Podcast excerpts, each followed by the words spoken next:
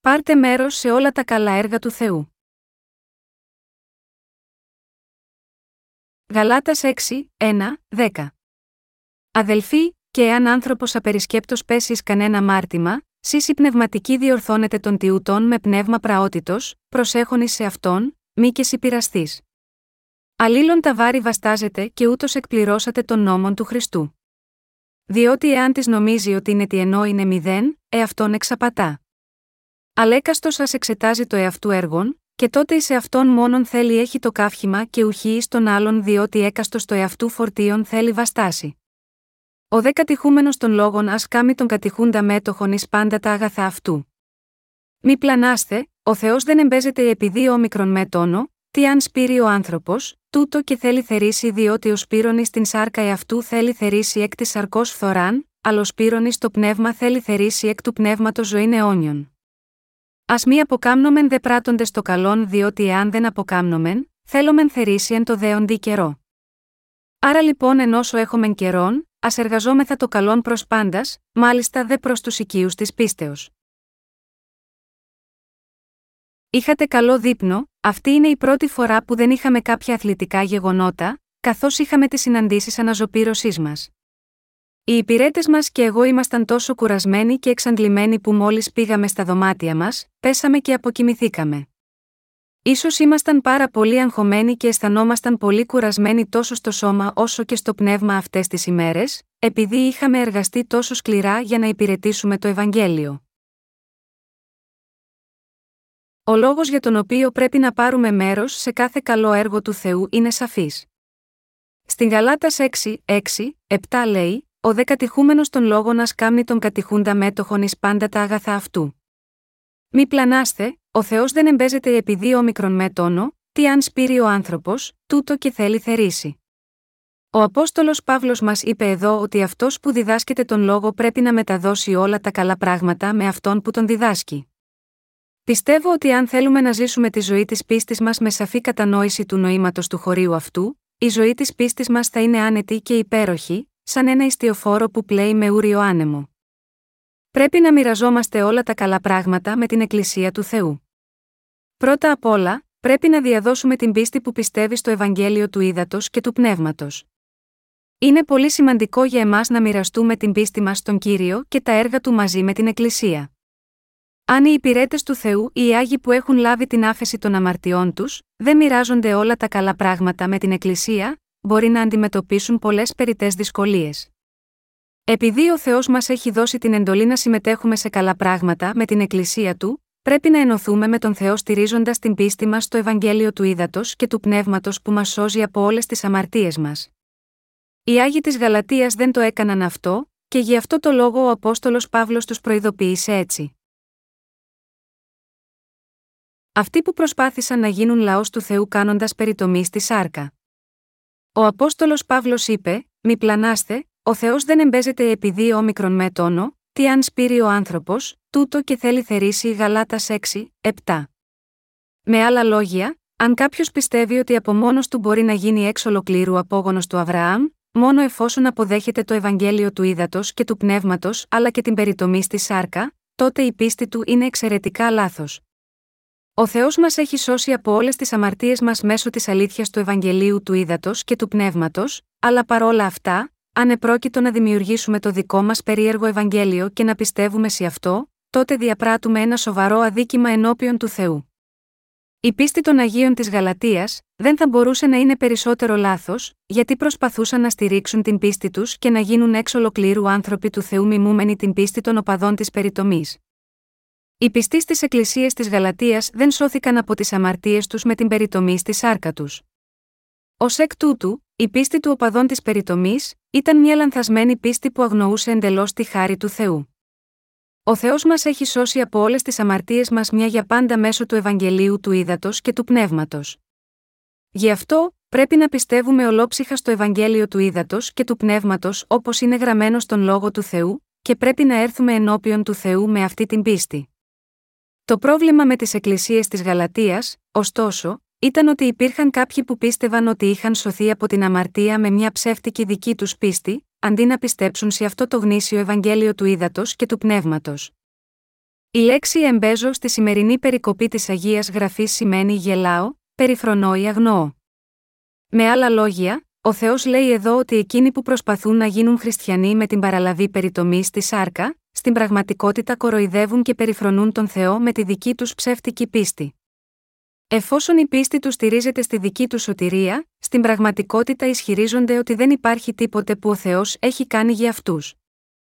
Όποτε έχω χρόνο, σκέφτομαι την παγκόσμια ιεραποστολή και διάφορα άλλα έργα του Θεού. Όλη η καρδιά μου είναι αφιερωμένη εξ ολοκλήρου στην εξάπλωση του Ευαγγελίου του Ήδατος και του Πνεύματος. Ακόμα και σήμερα, είχα μια συζήτηση με τους συνεργάτες για το πώς θα μπορούσαμε να υπηρετήσουμε καλύτερα αυτό το όμορφο Ευαγγέλιο. Υπάρχουν αρκετά έργα τα οποία έχω προετοιμάσει και υλοποιώ μαζί με την Εκκλησία του Θεού για την υπηρεσία αυτού του δοσμένου από τον Θεό Ευαγγελίου. Το να συμμετάσχετε σε αυτά τα σχέδια μαζί μου, είναι σαν να συμμετάσχετε στη μεγάλη αποστολή και να ακολουθείτε τον κύριο.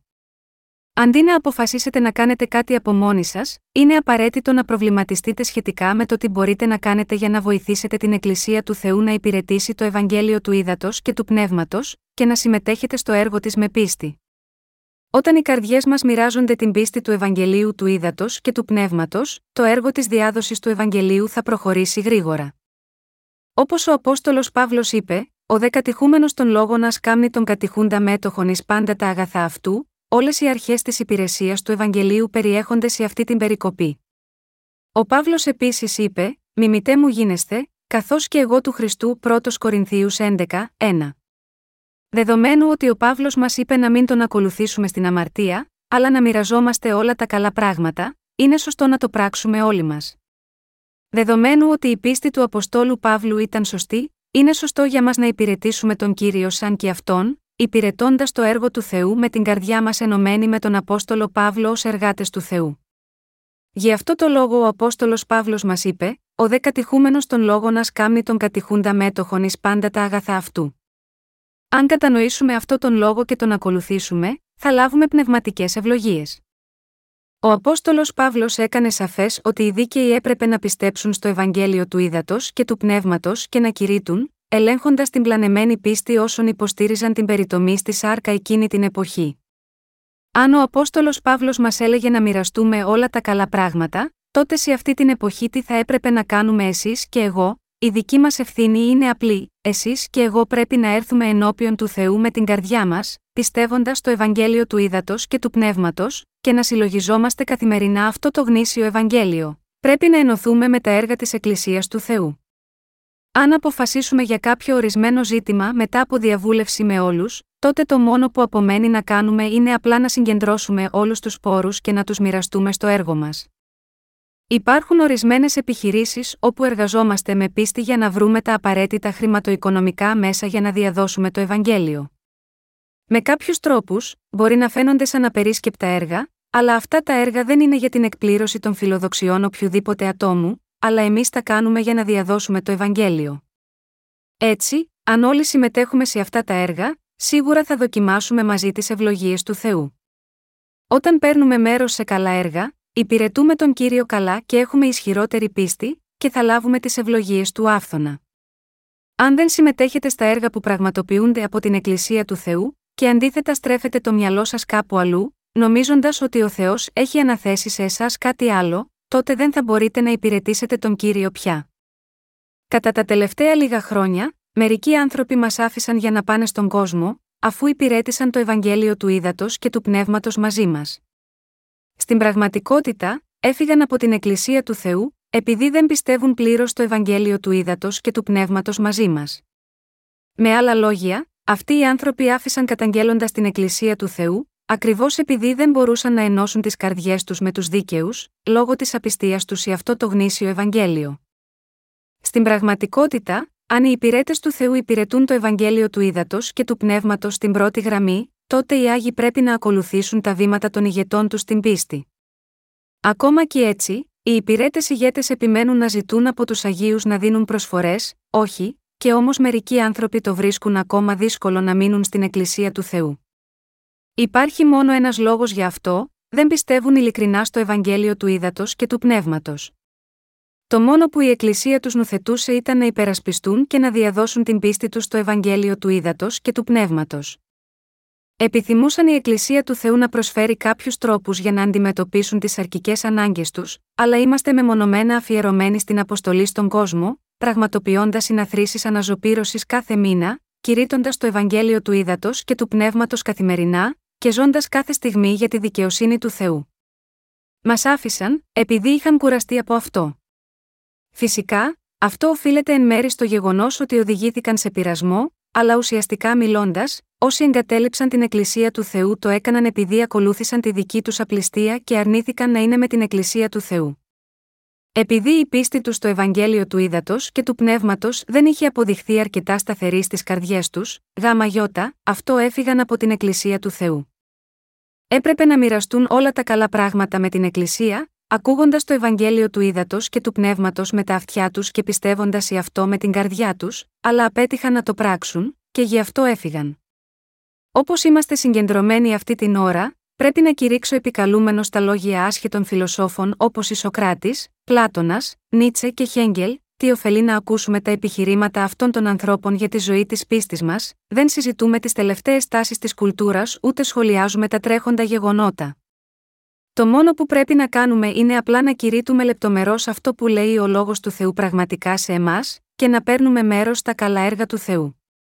Το πρόβλημα, όμως, είναι ότι πάρα πολλοί άνθρωποι αποτυγχάνουν να το κάνουν αυτό, και αντί να ζουν τη ζωή της πίστης τους με όποιο τρόπο κρίνουν κατάλληλο, αυτό συμβαίνει επειδή πρόκειται να αντιμετωπίσουν τον πνευματικό τους θάνατο.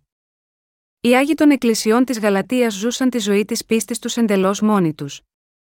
Παρόλο που ο Απόστολος Παύλος δεν τους δίδαξε ποτέ έτσι, οι χριστιανοί στη Γαλατεία είχαν την δική τους πίστη και το δικό τους Ευαγγέλιο, και πίστευαν με όποιο τρόπο επέλεξαν. Γι' αυτό ο Απόστολος Παύλος είπε: Εάν της σα κηρύττει άλλο Ευαγγέλιον παρά εκείνο, το οποίον παρελάβετε, ας είναι ανάθεμα Γαλάτας 1, 9. Ποιο είναι το Ευαγγέλιο που κηρύχθηκε από τον Απόστολο Παύλο; Υπήρξε μια εποχή όταν δεν είχα ιδέα τι Ευαγγέλιο κήρυξε ο Απόστολος Παύλος. Σκεφτόμουν, στην Αγία Γραφή, υπάρχουν το Ευαγγέλιο του Μάρκου και το Ευαγγέλιο του Ματθαίου, αλλά ποιο είναι το Ευαγγέλιο που κήρυξε ο Παύλος, είναι παράξενο. Ο Παύλος είπε: Αν κάποιος κηρύττει οποιαδήποτε Ευαγγέλιο διαφορετικό από το Ευαγγέλιο που κήρυξα εγώ, ας είναι ανάθεμα, αλλά σημαίνει αυτό ότι υπάρχει κάποιο άλλο Ευαγγέλιο εκτός από το Ευαγγέλιο του αίματος του Σταυρού, ήταν ο Παύλος τόσο πνευματικός ώστε το Ευαγγέλιο που πίστευε να ήταν κάπως διαφορετικό. Πριν αναγεννηθώ πιστεύοντας το Ευαγγέλιο του Ήδατος και του Πνεύματος, δεν ήξερα αυτό το αληθινό Ευαγγέλιο, και πίστευα μόνο στο αίμα του Σταυρού. Ωστόσο, μετά την αναγέννησή μου, τελικά κατάλαβα ότι το Ευαγγέλιο που κήρυξε ο Παύλος δεν ήταν άλλο από το Ευαγγέλιο που περιέχει και το βάπτισμα του Ιησού και το αίμα του στον Σταυρό. Όταν ο Απόστολος Παύλος αναφέρει το Ευαγγέλιο, σαφώς μιλάει για το Ευαγγέλιο του Ήδατος και του Πνεύματος. Ο Θεός ήταν ευχαριστημένος όταν οι Άγιοι πίστευαν στο Ευαγγέλιο που κηρύχθηκε από τον Παύλο και οι καρδιές τους ήταν ενωμένες με την προσπάθεια του Παύλου να διαδώσουν αυτό το Ευαγγέλιο, με προσευχή, πίστη και υπηρετώντας μαζί με τον Παύλο.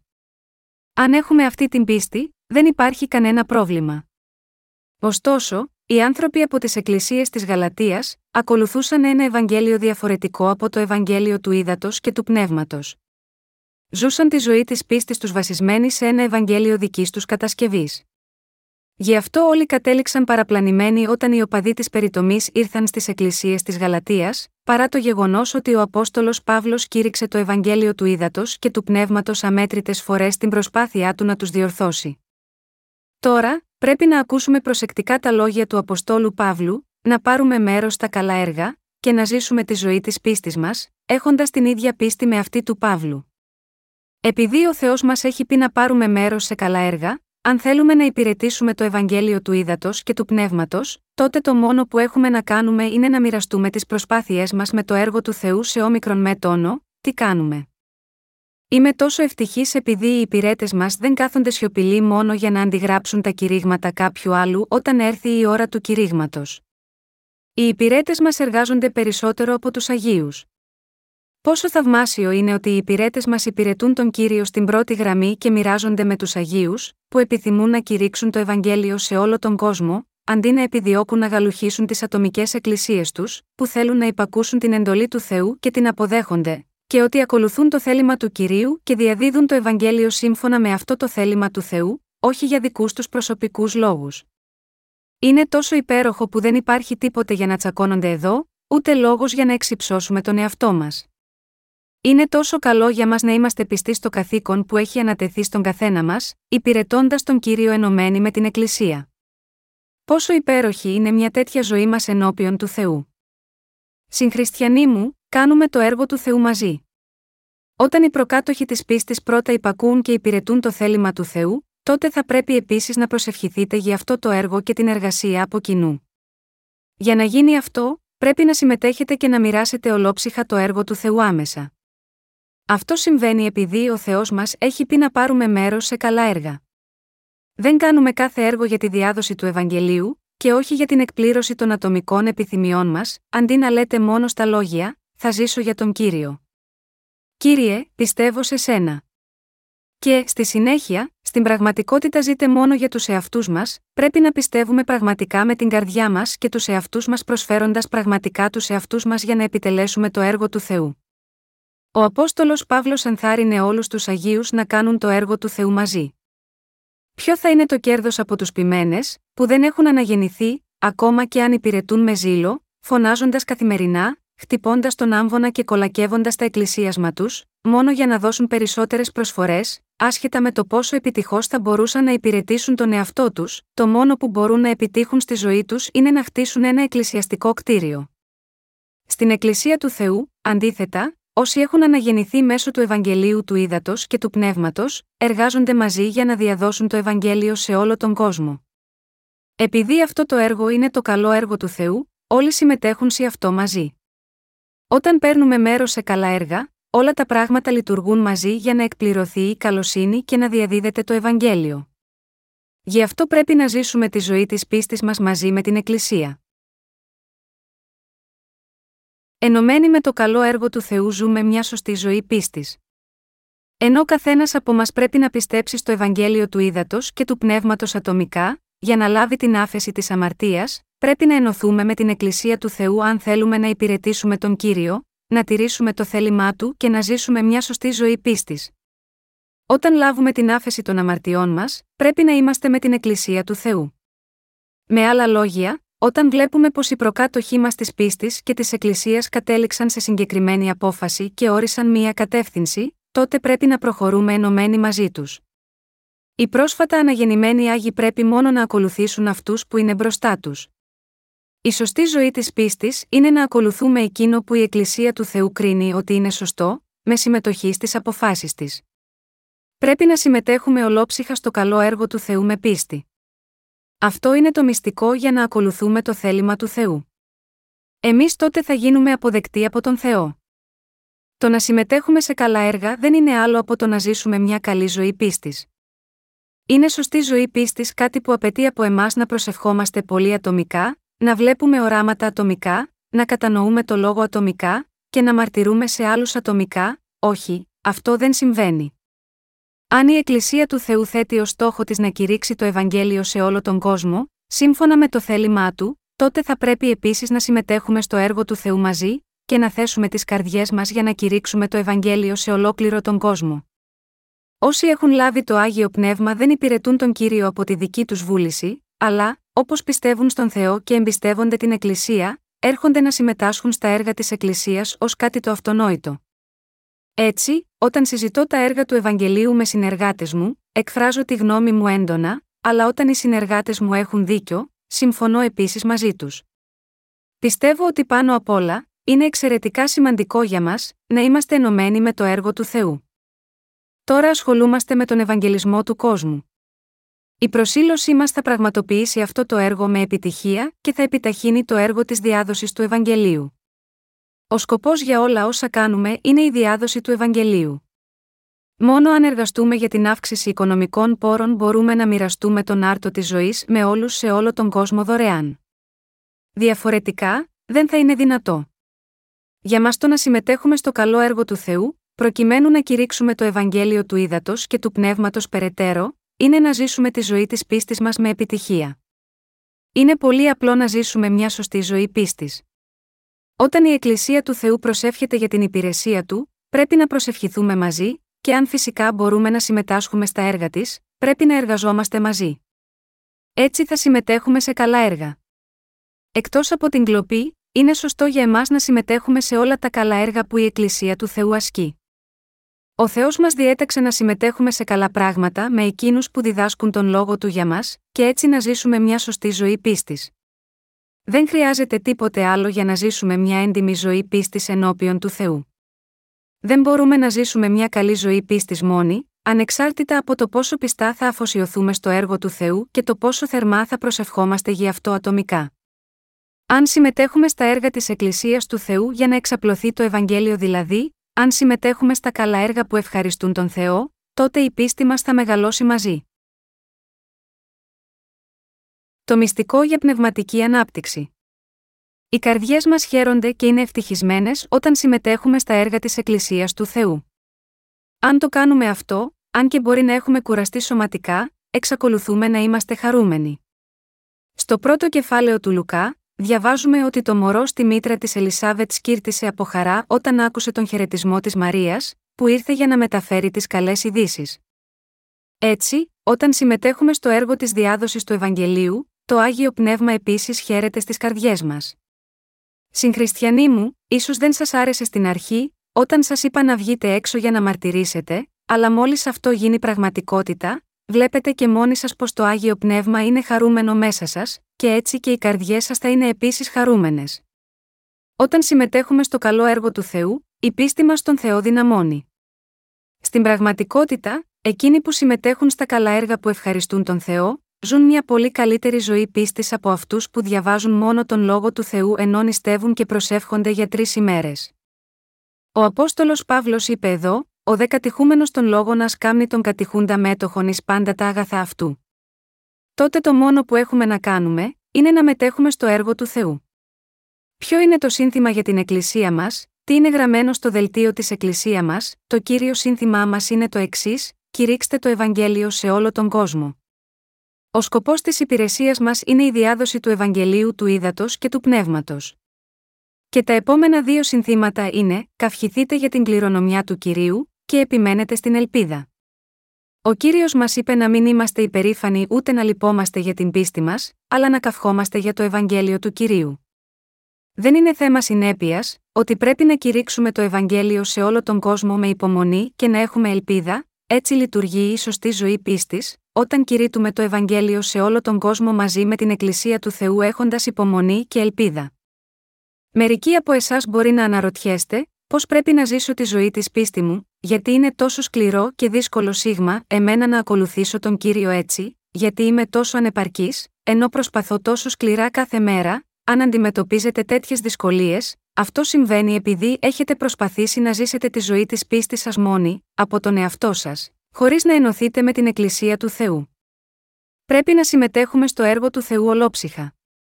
Ο κύριος τότε θα χαίρεται, και αυτός θα εργαστεί ώστε να εκπληρώσετε το θέλημά του. Ο Ψαλμός 1.33, 1, 2 λέει: Ιδού, τι καλών και τι τερπνών, να συγκατοικώσουν ενομονία αδελφοί. Είναι ως το πολύτιμον μύρον επί την κεφαλήν, το καταβαίνον επί τον πόγονα, τον πόγονα του αρών το καταβαίνον επί το στόμιον του ενδύματος αυτού. Οι ευλογίες του Θεού προορίζονται για όλους όσοι μένουν στην Εκκλησία του και συμμετέχουν στο καλό έργο του. Αν ο Θεός έχει μιλήσει στον δούλο ηγέτη και τον ευλόγησε, τότε οι ευλογίες του ρέουν κάτω προς όλους όσοι συνεργάζονται μαζί τους.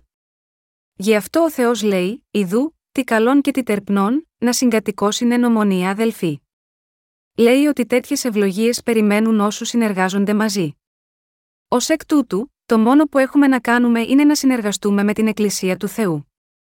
Αν η Εκκλησία του Θεού αφοσιώνεται μέρα και νύχτα για την διακήρυξη του Ευαγγελίου του Ήδατος και του Πνεύματος, τότε πρέπει να αφιερώσουμε τον εαυτό μας στο Ευαγγέλιο μαζί με την Εκκλησία. Θα είναι ευχαριστημένος ο Θεός αν σταματήσουμε το κήρυγμα του Ευαγγελίου σε όλο τον κόσμο και το διαδίδουμε μόνο στην Κορέα, όχι, δεν θα είναι ευχαριστημένος. Χαίρεται ο κύριος όταν συμμετέχουμε σε όμικρον με τόνο, τι κάνει η Εκκλησία, ναι, χαίρεται. Εκτιμώ ως θησαυρό κάθε εργάτη του Θεού. Πιστεύω ότι αυτοί μαζί με τους Αγίους που ενώνονται με την Εκκλησία του Θεού είναι, επίσης, ολόψυχα εργάτες του. Τους αγαπώ όλους. Ωστόσο, δεν τιμώ αυτούς που δεν ενώνονται με την Εκκλησία του Θεού. Αν κάποιος έρχεται σε αυτή τη συνάντηση και με ακούει στο κήρυγμα του Ευαγγελίου του Ήδατος και του Πνεύματος, και απλώς σκέφτεται, κουράζομαι τόσο να ακούω συνεχώς τη φράση Το Ευαγγέλιο του Ήδατος και του Πνεύματος, τότε θα του ζητήσω να πάει σε κάποια άλλη εκκλησία που είναι πιο κατάλληλη για το γούστο του. Κάθε φορά που ανοίγω το στόμα μου, κηρύττω μόνο το Ευαγγέλιο του Ήδατος και του Πνεύματος. Όσοι ανάμεσά μας ψάχνουν για κάτι άλλο εκτός από το Ευαγγέλιο του Ήδατος και του Πνεύματος, πρέπει να πάνε κάπου αλλού. Γιατί, επειδή δεν είναι ενωμένοι να συμμετάσχουν στο καλό έργο του Θεού. Είμαστε υπηρέτες του Θεού. Ο κύριος μας έχει σώσει από την αμαρτία μέσω του Ευαγγελίου του Ήδατος και του Πνεύματος. Έτσι, είμαστε άνθρωποι του Θεού που έχουν λάβει την άφεση της αμαρτίας πιστεύοντας στο λόγο του, και συμμετέχουμε στο έργο του. Πιστεύουμε στο Ευαγγέλιο του Ήδατος και του Πνεύματος, συνεργαζόμαστε σε καλά έργα με αυτούς που κηρύττουν τον λόγο του Θεού και από κοινού συμμορφωνόμαστε με τον δοσμένο από τον Θεό προφορικό λόγο. Επειδή ο κύριος είπε ότι χαίρεται με την εργασία μας για να διαδώσουμε το Ευαγγέλιο σε όλο τον κόσμο, έχουμε αφιερώσει τις καρδιές μας σε αυτή την αποστολή. Δεν είναι τα επιτεύγματά μας που ευχαριστούν τον κύριο, αλλά ο κύριος χαίρεται να μας βλέπει θα θέτουμε τον στόχο μας και να βαδίζουμε προς αυτόν σύμφωνα με την καθοδήγηση του Αγίου Πνεύματος.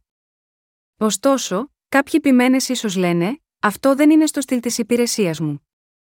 Έχω αποφασίσει πρώτα να αυξήσω το εκκλησίασμά μου σε 30.000 και στη συνέχεια θα αρχίσω να διαδίδω το Ευαγγέλιο σε όλο τον κόσμο.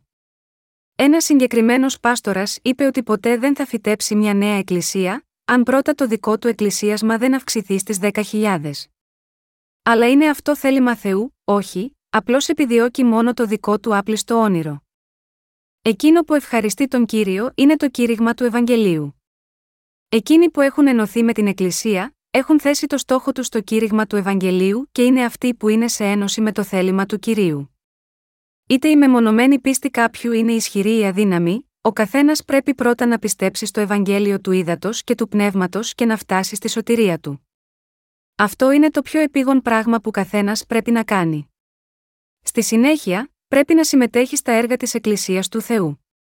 Αυτό είναι όμικρον με τόνο, τι ο καθένας πρέπει να κάνει. Αν κάποιος το κάνει αυτό, τότε θα πετύχει στη ζωή του της πίστης. Δεν είναι ποτέ πολύ δύσκολο για εμάς να συμμετέχουμε σε καλά πράγματα. Μπορώ να τονίσω κάτι άλλο εκτός από το Ευαγγέλιο του Ήδατος και του Πνεύματος εσά, είμαι πολύ απασχολημένος αυτές τις μέρες, επειδή έχω ξεκινήσει ένα νέο επιχειρηματικό σχέδιο. Ξοδεύω σχεδόν όλο το χρόνο έκτο αυτό το εγχείρημα. Επειδή πρέπει να στηρίξουμε την εξάπλωση του Ευαγγελίου, συνεχίζουμε να ανοίγουμε νέες επιχειρήσεις για να συνεργαστούμε, και για τον λόγο αυτό, τόσο εσείς όσο και εγώ συμμετέχουμε στο καλό έργο του Θεού. Έτσι δεν είναι, φυσικά. Δεν είναι επειδή είμαστε κατά κάποιο τρόπο εμπειρογνώμονες σε ορισμένα καθήκοντα που εργαζόμαστε για το Ευαγγέλιο, αλλά επειδή θέλουμε να συμμετέχουμε σε καλά έργα. Εκτιμούμε το καλό και το κακό ανάλογα με το αν κάτι είναι ευεργετικό για τη διάδοση του Ευαγγελίου ή όχι. Αποφασίζουμε επίσης κάθε πολιτική με αυτό το πρότυπο. Το μόνο που χρειάζεται να πιστεύετε είναι ότι η Εκκλησία του Θεού υπηρετεί το Ευαγγέλιο σύμφωνα με το θέλημα του και ακολουθεί τα βήματα των υπηρετών ηγετών. Οι σκέψεις μας θα είναι όλες σε ειρήνη. Δεδομένου ότι δεν ζητάμε τίποτε άλλο από τους άλλους, είναι άνετο να προσεγγίσουμε ο ένας τον άλλον. Υπάρχει μόνο ένα πράγμα που θέλω από εσάς.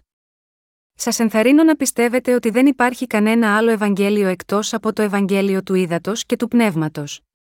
Ο καθένας πρέπει να λάβει την άφεση της αμαρτίας πιστεύοντας ολόψυχα στο Ευαγγέλιο του Ήδατος και του Πνεύματος.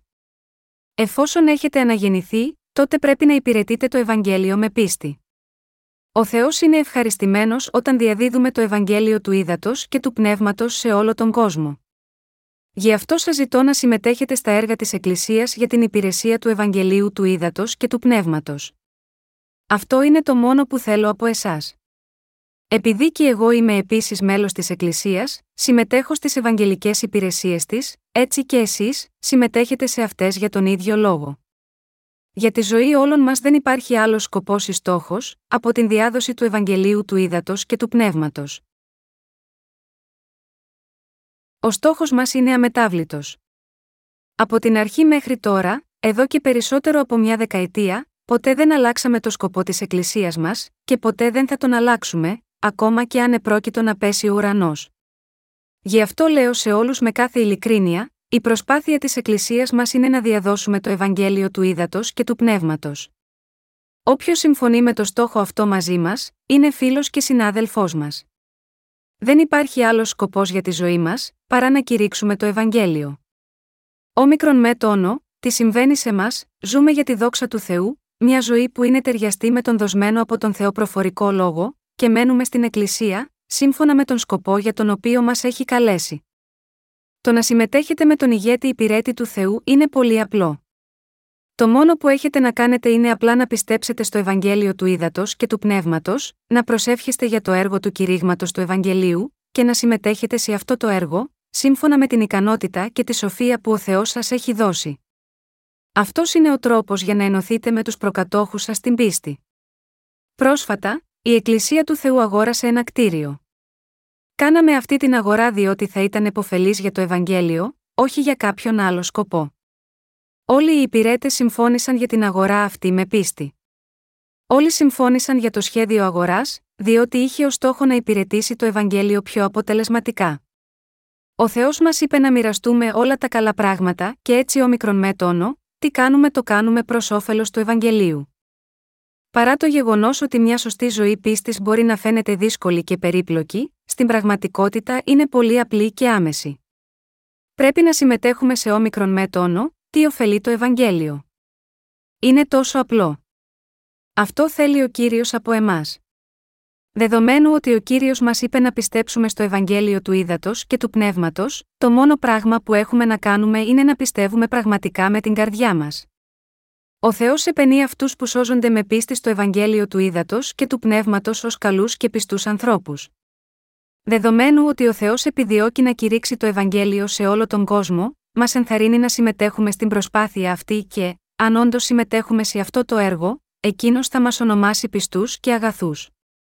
Δεν υπάρχει τίποτε περίπλοκο για να εξετάσουμε εδώ, ούτε κάποιος λόγος για να μας ενδιαφέρει τι μπορεί να πούν οι άλλοι.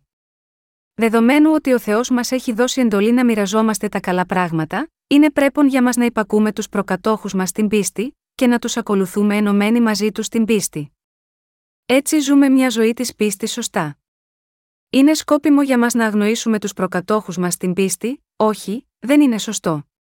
Αν αγνοήσουμε εκείνους που είναι πριν από εμάς, και εμείς οι ίδιοι θα αγνοηθούμε. Επειδή ακριβώς ο Θεός μας έχει δώσει εντολή να συμμετέχουμε σε καλά πράγματα, και επειδή το κήρυγμα του Ευαγγελίου του Ήδατος και του Πνεύματος σε όλο τον κόσμο είναι καλό πράγμα, όπως βλέπουμε την πίστη των προκατόχων μας, αφιερωμένη στο έργο αυτό, μπορούμε επίσης να λάβουμε μέρος έκτο αυτή την προσπάθεια. Συγχριστιανοί μου, σας είναι δύσκολο να συνεχίσετε τη ζωή της πίστης, ίσως αντιμετωπίζετε πολλές δυσκολίες. Παρόλα αυτά, αντί να σκέφτεστε τα προβλήματά σας, πρέπει να σηκώσετε το σταυρό σας και να κοιτάζετε προς τον κύριο και να τον ακολουθείτε. Είστε οι μόνοι που αντιμετωπίζετε δύσκολους καιρούς, ή και όλοι οι άλλοι επίσης περνούν δύσκολα, η δυσχέρεια πέφτει επάνω σε όλους. Όταν σκέφτεστε πραγματικά γι' αυτό, θα δείτε ότι κανείς δεν είναι χωρίς βάρος. Όταν περνάτε δύσκολες στιγμές, είναι εύκολο να σκεφτείτε, εγώ είμαι ο μόνος που περνάει τέτοιες κακουχίες, αλλά αν κοιτάξετε γύρω σας προσεκτικά, θα δείτε ότι όλοι οι άλλοι επίσης περνούν από μερικές δύσκολες στιγμές.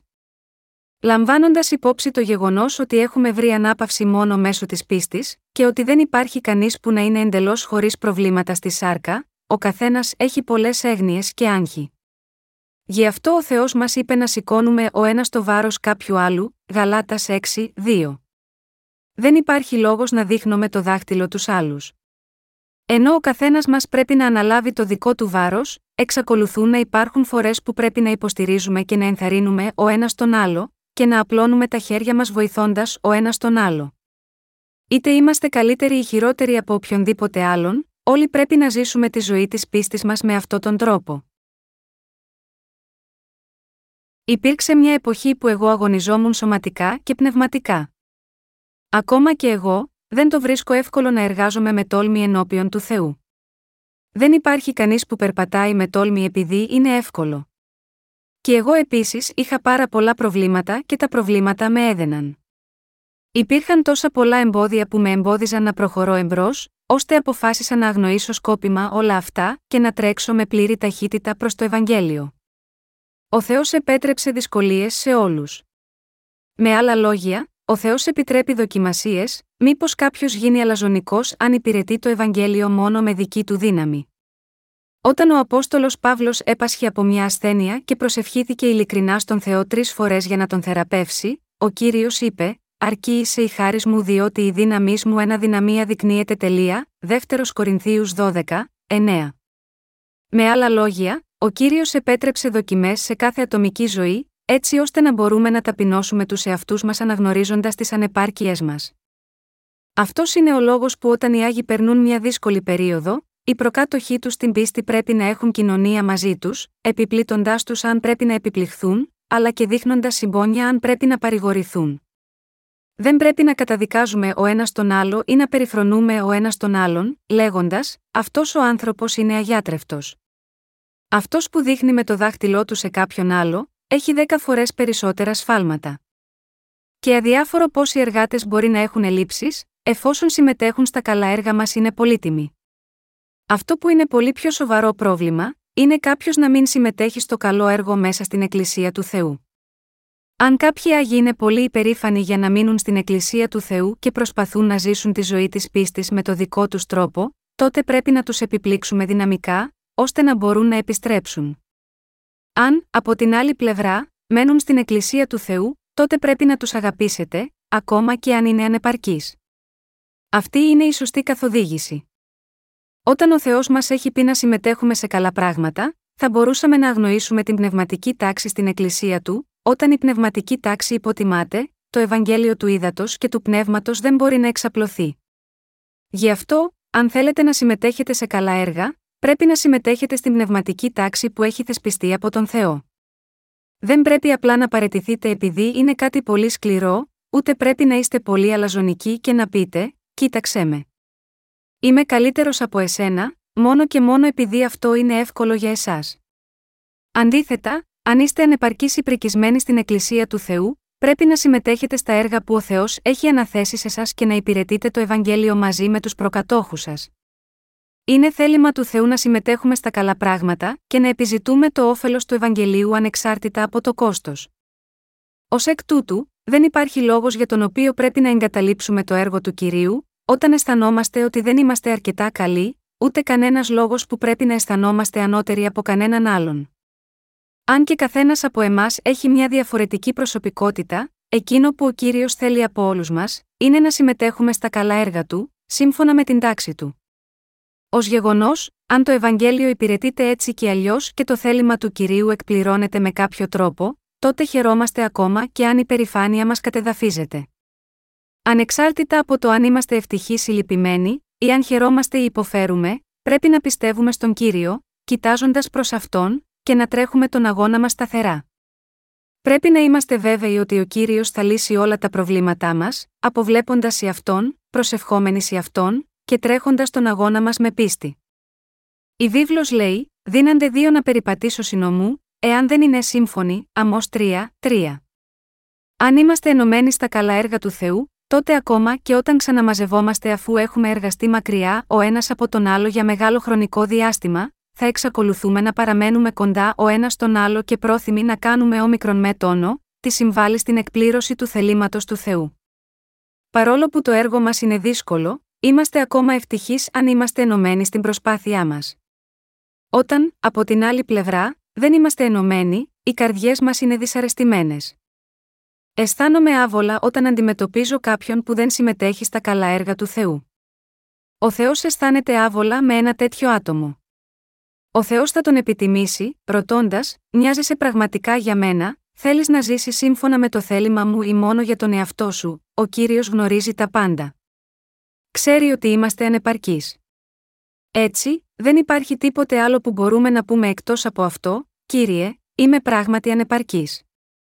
Και όμως με έχει σώσει από τις αμαρτίες μου μέσω του Ευαγγελίου του Ήδατος και του Πνεύματος, και με έκανες έναν από τους ανθρώπους σου, και μου είπες να πραγματοποιήσω το έργο που σε ευχαριστεί και σε εφραίνει.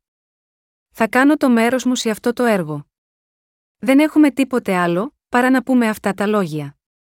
Μια σωστή ζωή πίστης δεν είναι πολύπλοκη ή δύσκολη. Το μόνο που έχουμε να κάνουμε είναι απλά να ζήσουμε έτσι. Από τη στιγμή που συμμετέχουμε σε καλά έργα, θα δούμε την πνευματική μας ανάπτυξη, καθώς και βελτιώσεις στη φυσική ζωή μας.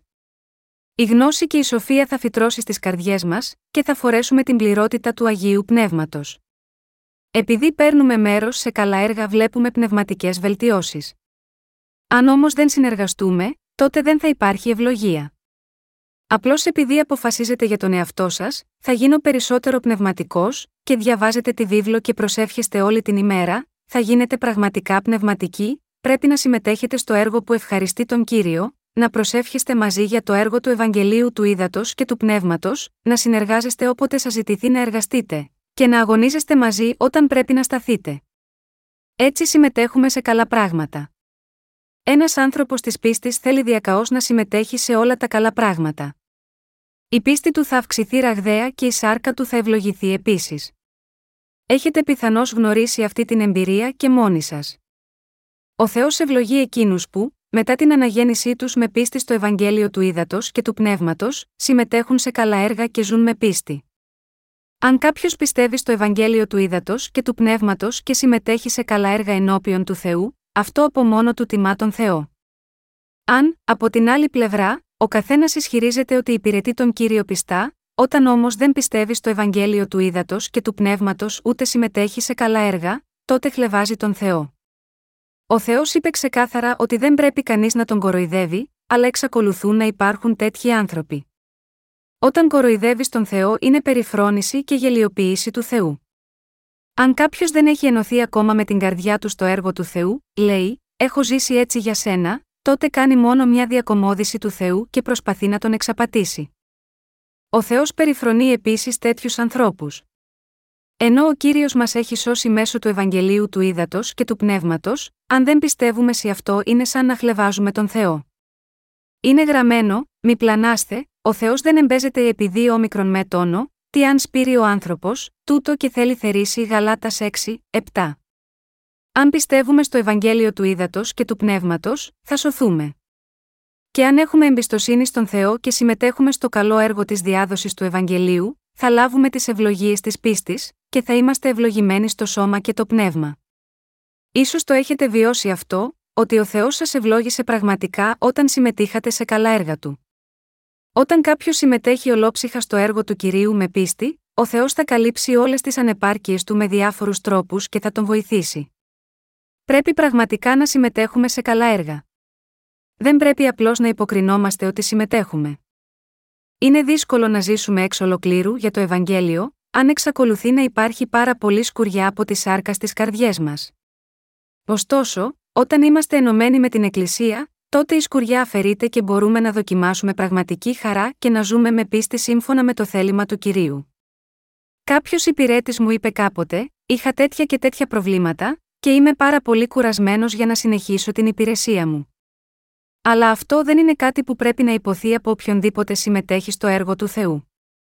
Όλοι σηκώνουν βάρη, όπως είπε ο Ιησούς, εάν της θέλει να έλθει ο πίσω μου, ας απαρνηθεί εαυτόν και ας σηκώσει τον σταυρόν αυτού καθημέραν και ας με ακολουθεί, κατά Λουκάν 9 και 23.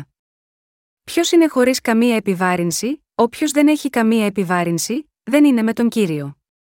Ο καθένας έχει το δικό του βάρος. Επειδή συμμετέχουμε σε καλά έργα, αγαπούμε και περιθάλπουμε ο ένας τον άλλον. Παρά το γεγονός ότι όλοι είμαστε διαφορετικοί στις προσωπικότητές μας, είμαστε ένας στις επιθυμίες της καρδιάς μας στο να υπηρετούμε το Ευαγγέλιο, και ως εκ τούτου όλοι μπορούμε να απορρίψουμε τον αυτοσεβασμό και τις προσωπικότητές μας. Όπως λέει ο Θεός, η αγάπη θέλει καλύψει πλήθος αμαρτιών 1 Πέτρου 4, 8, αν θέλουμε πράγματι να συμμετέχουμε στην προσπάθεια να υπηρετούμε το Ευαγγέλιο, τότε όλα τα ελαττώματα μας θα θαυτούν. Συγχριστιανοί μου, είναι η ζωή της πίστης σας εύκολη ή δύσκολη, μόλις αποφασίσετε στις καρδιές σας να συμμετάσχουν στο καλό έργο του Θεού στηρίζοντας την πίστη σας στο Ευαγγέλιο του Ήδατος και του Πνεύματος, γίνεται εύκολη. Ωστόσο, αν δεν αποφασίσετε και δεν προσπαθείτε να ζήσετε τη ζωή της πίστης σας ανάλογα με τις περιστάσεις σας, άσχετα με το προσωπικό σας στυλ, τότε θα το βρείτε πολύ δύσκολο να συνεχίσετε τη ζωή της πίστης σας καλά. Θα οδηγηθείτε σε αυτό το είδος της ζωής που συνεχώς αγωνίζεται με δυσκολία, και όταν λυθεί ένα πρόβλημα, ακολουθείτε από ένα άλλο πρόβλημα, αν όχι, τότε πρέπει να αποφασίσετε στις καρδιές σας και να τρέξετε σταθερά τον αγώνα σας με πίστη. Μπορεί να νομίζετε ότι είστε ο μόνος που περνάει δύσκολους καιρούς, αλλά υπάρχει πραγματικά κάποιος ο οποίος δεν αντιμετωπίζει δυσκολίες όπως εσείς, όχι, ο καθένας αγωνίζεται. Και εγώ αντιμετωπίζω πολλές δυσκολίες. Αλλά και πάλι, εγώ πραγματικά δεν έχω καμία δυσκολία. Αυτό συμβαίνει επειδή έχω αναθέσει όλες τις δυσκολίες μου στον Θεό.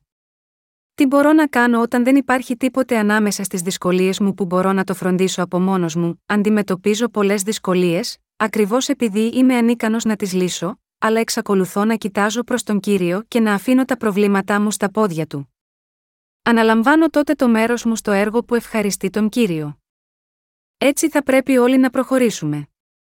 Αν έχουμε κατάθλιψη αυτό δεν λύνει κανένα πρόβλημα, και έτσι, αντί να υποκύψουμε σε αυτολύπηση, πρέπει να στραφούμε προς τον κύριο και να συμμετέχουμε στο έργο που ευχαριστεί τον κύριο. Αυτός είναι ο ευλογημένος τρόπος. Αν συμμετέχουμε στο έργο του Θεού με πίστη, μπορούμε να ζήσουμε με τη δύναμη που προέρχεται από τον κύριο, και μας δίνει τη δυνατότητα και μας ευλογεί να παράγουμε άφθονους καρπούς για το δίκαιο έργο του. Το να ζεις με πίστη σημαίνει ότι ευλογείσαι στο σώμα και το πνεύμα. Γι' αυτό είμαστε τόσο ευχαριστημένοι, που ζούμε μέσα στην Εκκλησία του. Ποια ευτυχία μπορεί να βρεθεί μέσα στις καρδιές μας, αν δεν έχουν αναγεννηθεί, τι άλλο μπορεί να σας κάνει τόσο ευτυχισμένο και πλήρη σε αυτή την φθήνουσα εποχή, αν δεν λάβετε την άφεση των αμαρτιών σας, το μόνο που σας περιμένει είναι περισσότερες ρητίδες στα πρόσωπά σας. Ακόμα και αν έχετε λάβει την άφεση της αμαρτίας, η ζωή είναι εξίσου χωρίς χαρά αν δεν έχετε αρκετή πίστη για να συμμετέχετε στη διακήρυξη του Ευαγγελίου. Πώς μπορούμε να είμαστε χαρούμενοι όταν δεν υπάρχει κάποιος σκοπός ή ελπίδα, ποια χαρά υπάρχει, αν δεν υπηρετείτε το Ευαγγέλιο, δεν υπάρχει απολύτως καμία χαρά. Επειδή οι άνθρωποι δεν μπορούν να βρουν κάποια χαρά σε όλα αυτά που περνούν ολόκληρη τη ζωή τους επιμένοντας σε κάτι, προσπαθώντας να ξεφύγουν από την στεγνή και χωρίς νόημα ζωή τους. Εμείς οι αναγεννημένοι, αντίθετα, είμαστε ευχαριστημένοι και χαιρόμαστε στις καρδιές μας, ακριβώς επειδή υπηρετούμε το Ευαγγέλιο. Συγχριστιανοί μου, είστε κουρασμένοι, και εγώ είμαι κουρασμένος. Αλλά εξακολουθείτε να πιστεύετε στο Ευαγγέλιο του Ήδατος και του Πνεύματος. Το πιστεύω. Η ελπίδα μου είναι ότι θα ενισχυθείτε σε αυτή την πίστη και θα συμμετέχετε στο καλό έργο που διακηρύττει το Ευαγγέλιο του Ήδατος και του Πνεύματος σε όλο τον κόσμο. Συμμετέχετε σε αυτή την πολύτιμη αποστολή, αν ναι, τότε είστε ευλογημένοι άνθρωποι. Μια σωστή ζωή πίστης δεν αποτελείται μόνο από κενές φράσεις.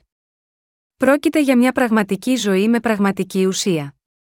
Για να εξαφανιστούν όλες οι ανησυχίες και αγωνίες σας, πρέπει να τις αναθέσετε όλες στον κύριο. Όταν αφήνετε όλες τις ανησυχίες σας στα πόδια του κυρίου, εκείνος θα σας πει ότι τις πήρε μακριά. Αν κάνουμε όμικρον με τόνο, τι ευχαριστεί τον κύριο, εκείνος θα κάνει τη ζωή όλων μας να ευημερήσει και θα μας προστατεύσει όλους. Όσο περισσότερο εμείς ζούμε τη ζωή μας της πίστης, τόσο περισσότερο αποκαλύπτεται η πιο ανεπαρκής πλευρά μας. Το λέω αυτό και πάλι για να μπορείτε να στοχάζεστε το Ευαγγέλιο του Ήδατος και του Πνεύματος, όταν αποκαλύπτονται οι ελλείψεις σας. Απλώς συλλογιστείτε αυτό το Ευαγγέλιο στις καρδιές σας και λάβετε μέρος στο καλό έργο του Θεού. Τότε ο Θεός θα αντιμετωπίσει όλες τις ελλείψεις σας τις ημέρες που έρχονται. Θα τις τακτοποιήσει για εσάς μέσω κάποιου, όποιος και αν είναι αυτός. Όταν μια γυναίκα βάζει ξερά φασόλια σε ένα γουδί για να τα κοπανίσει, μερικά φασόλια αναπόφευκτα θα πεταχτούν έξω από το γουδί. Αυτή τότε θα κοπανίσει πρώτα τα φασόλια που βρίσκονται ακόμα μέσα στο γουδί, και στη συνέχεια θα συγκεντρώσει όλα τα φασόλια που πετάχτηκαν, θα τα βάλει στο γουδί και θα τα κοπανίσει και αυτά. Ακόμα και τότε, κάποια από τα φασόλια θα πεταχτούν πάλι μακριά. Στην περίπτωση αυτή, η γυναίκα θα τα φέρει πίσω στο γουδί και αυτή τη φορά, αντί να τα κοπανίσει, θα τα συντρίψει και θα τα αλέσει, έτσι ώστε να μην πεταχτούν έξω και πάλι. Θα πείραζε αν τα πίεζε και έσπαζαν. Παρόμοια, ο Θεός θέλει να σφυροκοπήσει το εγώ μας για να το μετατρέψει σε λεπτή σκόνη και να μας κάνει ένα νέο πλάσμα, και έτσι αν συνεχίσουμε να πεταγόμαστε μακριά, προσπαθώντας να επιμείνουμε στο δικό μας τρόπο, τελικά μας συνθλίβει με οδυνηρό τσάκισμα. Πράγματι, ο ζωντανός κύριος θα αλέσει τελικά όλους όσοι πεισματικά αρνούνται να αναπλαστούν σε καλά εργαλεία για το Ευαγγέλιο του Θεού. Ο Θεός ποτέ δεν εγκαταλείπει μέχρι να εκπληρώσει τα πάντα όπως έχει σκοπό. Μήπως τυχόν, είναι κάποιος ανάμεσά σας που υποφέρει τώρα, τότε, πρέπει να αναγνωρίσετε ότι ο Θεός σας τελειοποιεί σε ένα νέο όργανο. Αν αυτό δεν επιτευχθεί με την πρώτη, ο κύριος μας θα συνεχίσει να σας βελτιώνει μέχρι να σας κάνει όργανά του. Γιατί, επειδή σας αγαπάει. Και εγώ είχα πολλές ελλείψεις ως υπηρέτης του Θεού, αλλά διαμορφώθηκα σε αυτό που είμαι τώρα, μετά από ξυλοδαρμό, σπάσιμο και συντριβή από τον Θεό. Μπορεί να φαίνεται ότι η καρδιά μου θα μπορούσε να σκληρύνει αν χτυπιόταν τόσο ανελαίητα, αλλά ο Θεός με ξύπνησε ώστε να συνειδητοποιήσω, ο Θεός το κάνει αυτό επειδή με αγαπά, για να με ενθαρρύνει να συμμετάσχω στα έργα του. Έτσι, αντί να σκληρύνω, όσο περισσότερες δοκιμασίες αντιμετωπίζω, τόσο ταπεινότερη γίνεται η καρδιά μου. Τελικά, καταλήγω να σκεφτώ, καλύτερα να γίνω θυρωρό στο ναό του κυρίου, παρά να ζω σε οποιοδήποτε παλάτι. Και έφτασα να πιστεύω ότι ήταν καλύτερα να ζήσω μια μέρα στη βασιλεία του Θεού παρά χίλια χρόνια σίγμα, αυτό τον κόσμο. Όταν η καρδιά μου αποδέχτηκε ότι ήταν ευλογία να υπηρετήσω τον κύριο, αισθάνθηκα τόσο γαλήνια μέσα στην καρδιά μου, που από τότε το έργο του Θεού έγινε η δουλειά μου, και όμικρον με τόνο, τι ήταν καλό για τον κύριο ήταν καλό και για μένα επίσης. Είμαι τόσο ευτυχής τώρα που έχω μια τολμηρή πίστη μετά από πολλές δοκιμασίες και κακουχίες. Αλλά μέχρι να φτάσω σε αυτό το σημείο, είχα ήδη χτυπηθεί από τόσες πολλές αρκικέ σκέψεις που έρχονταν σε εμένα, απορώντας, τι πρέπει να τρώω, τι πρέπει να πίνω, το Ευαγγέλιο του Ήδατος και του Πνεύματος είναι η αλήθεια. Γι' αυτό χρειάζεται να κηρύξω αυτό το Ευαγγέλιο. Αλλά πώς μπορώ να κάνω πολλά χρήματα για να αγοράσω ένα μεγάλο κτίριο για την Εκκλησία και να κηρύττω το Ευαγγέλιο την ίδια στιγμή, ωστόσο, ο κύριος με χτύπησε τόσο καλά, ώστε τελικά η καρδιά μου έφτασε να ομολογήσει: Κύριε, ακόμα και αν δεν με ευλογείς, ακόμα και αν δεν μου δώσεις ένα μεγάλο κτίριο, θα είμαι ευγνώμονα αν απλά μου επιτρέψεις να σε υπηρετήσω. Η καρδιά μου τότε ειρήνευσε. Αλλά μέχρι τότε, η ευτυχία και η δυστυχία μου εξαρτιόνταν από τις δικές μου συνθήκες. Πιστεύω ότι ο κύριος θα εργαστεί και για σας με τον ίδιο τρόπο, γι' αυτό σας αφήνω μόνους. Αν πραγματικά πιστεύετε στο Ευαγγέλιο του Ήδατος και του Πνεύματος, τότε σας αφήνω στη βούληση του Θεού. Εκείνοι που δεν έχουν συντριβεί σύντομα, θα συντριβούν αργότερα. Ακόμα και αν γίνεις πάστορας, ο Θεός θα συντρίψει όλα όσα έχεις, αν είναι απαραίτητο. Είτε είστε πειθαρχημένοι τώρα ή αργότερα, θα πειθαρχήσετε τελικά, και γι' αυτό σας παραδίδω στη φροντίδα του. Είναι πολύ πιο δύσκολο να πειθαρχηθείς ξανά όταν σου δοθεί περισσότερη ευθύνη και ακόμα δεν έχεις πειθαρχήσει αρκετά. Έτσι, είναι καλύτερο να εκπαιδευτείς κατάλληλα στις σωστές ώρες. Είναι γραμμένο, ο δε κατηχούμενος των λόγων να σκάμνει τον κατηχούντα μέτοχον εις πάντα τα αγαθά αυτού, Γαλάτας 6, 6. Παρά το γεγονός ότι ο Απόστολος Παύλος το είπε αυτό πολύ απλά εδώ, αυτή η περικοπή είναι εξαιρετικά ενδιαφέρουσα. Έχουμε προγραμματίσει τα πάντα στο μυαλό μας πώς θα υπηρετήσουμε το Ευαγγέλιο του Θεού, αλλά δεν έχουμε τη δύναμη να εκπληρώσουμε το σχέδιό μας. Ωστόσο, επειδή ο κύριος μας είπε να συμμετέχουμε σε καλά πράγματα και επειδή πιστεύουμε ότι ο κύριος θα είναι μαζί μας, βρίσκουμε ξανά νέα δύναμη για να υπηρετήσουμε το Ευαγγέλιο του Θεού. Το έργο της διάδοσης του Ευαγγελίου είναι επίσης όλο δικό σας. Αν ο Θεός είναι μαζί σας, δεν υπάρχει τίποτε να φοβηθείτε. Εγώ θα πάρω μέρος στο καλό έργο του. Σας προτρέπω όλους να συμμετέχετε σε αυτό το έργο. Η ζωή της πίστης είναι απλή. Δεν υπάρχει τίποτε για να ανησυχείτε ή φοβηθείτε. Αντί να προσπαθείτε να επιτελέσετε το έργο του Θεού με το δικό σας τρόπο, συνεργαστείτε με τους προκατόχους σας, σύμφωνα με οδηγίες από την Εκκλησία του Θεού.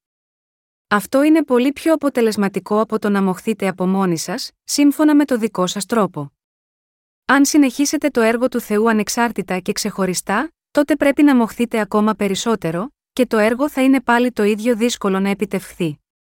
Για πόσο καιρό μπορείτε να διεξάγετε με επιτυχία το έργο του Θεού, έτσι, στηριζόμενοι στις δικές σας δυνάμεις, δεν θα μοχθείτε ολομόναχοι, μόνο για να καταρρεύσετε και να χαθείτε. Παίρνουμε δύναμη μόνο αν συμμετέχουμε στο καλό έργο του Θεού μαζί. Ανεξάρτητα από το πόσο ισχυρός και αποφασιστικός μπορεί να είναι ο καθένας, αν προσπαθεί να κάνει το έργο του Θεού από μόνος τους, θα καταλήξει ένα συντριμμένο άτομο πολύ πριν καταφέρει κάτι. Αν, όμως, έχουμε ενωθεί με έναν άλλο στο Ευαγγέλιο του Ήδατος και του Πνεύματος, και δουλεύουμε μαζί για το καλό έργο του Θεού, θα βρούμε τη δύναμη να εκπληρώσουμε όλα τα έργα του. Αν δεν συνεργαστούμε, είμαστε ανίσχυροι. Σας προτρέπω όλους να πάρετε μέρος στο καλό έργο του κυρίου. Πιστεύω ότι πράγματι θα το πράξετε. Προσεύχομαι στον Θεό να ευλογήσει όλους εσάς που συνεργάζεστε στο καλό έργο του.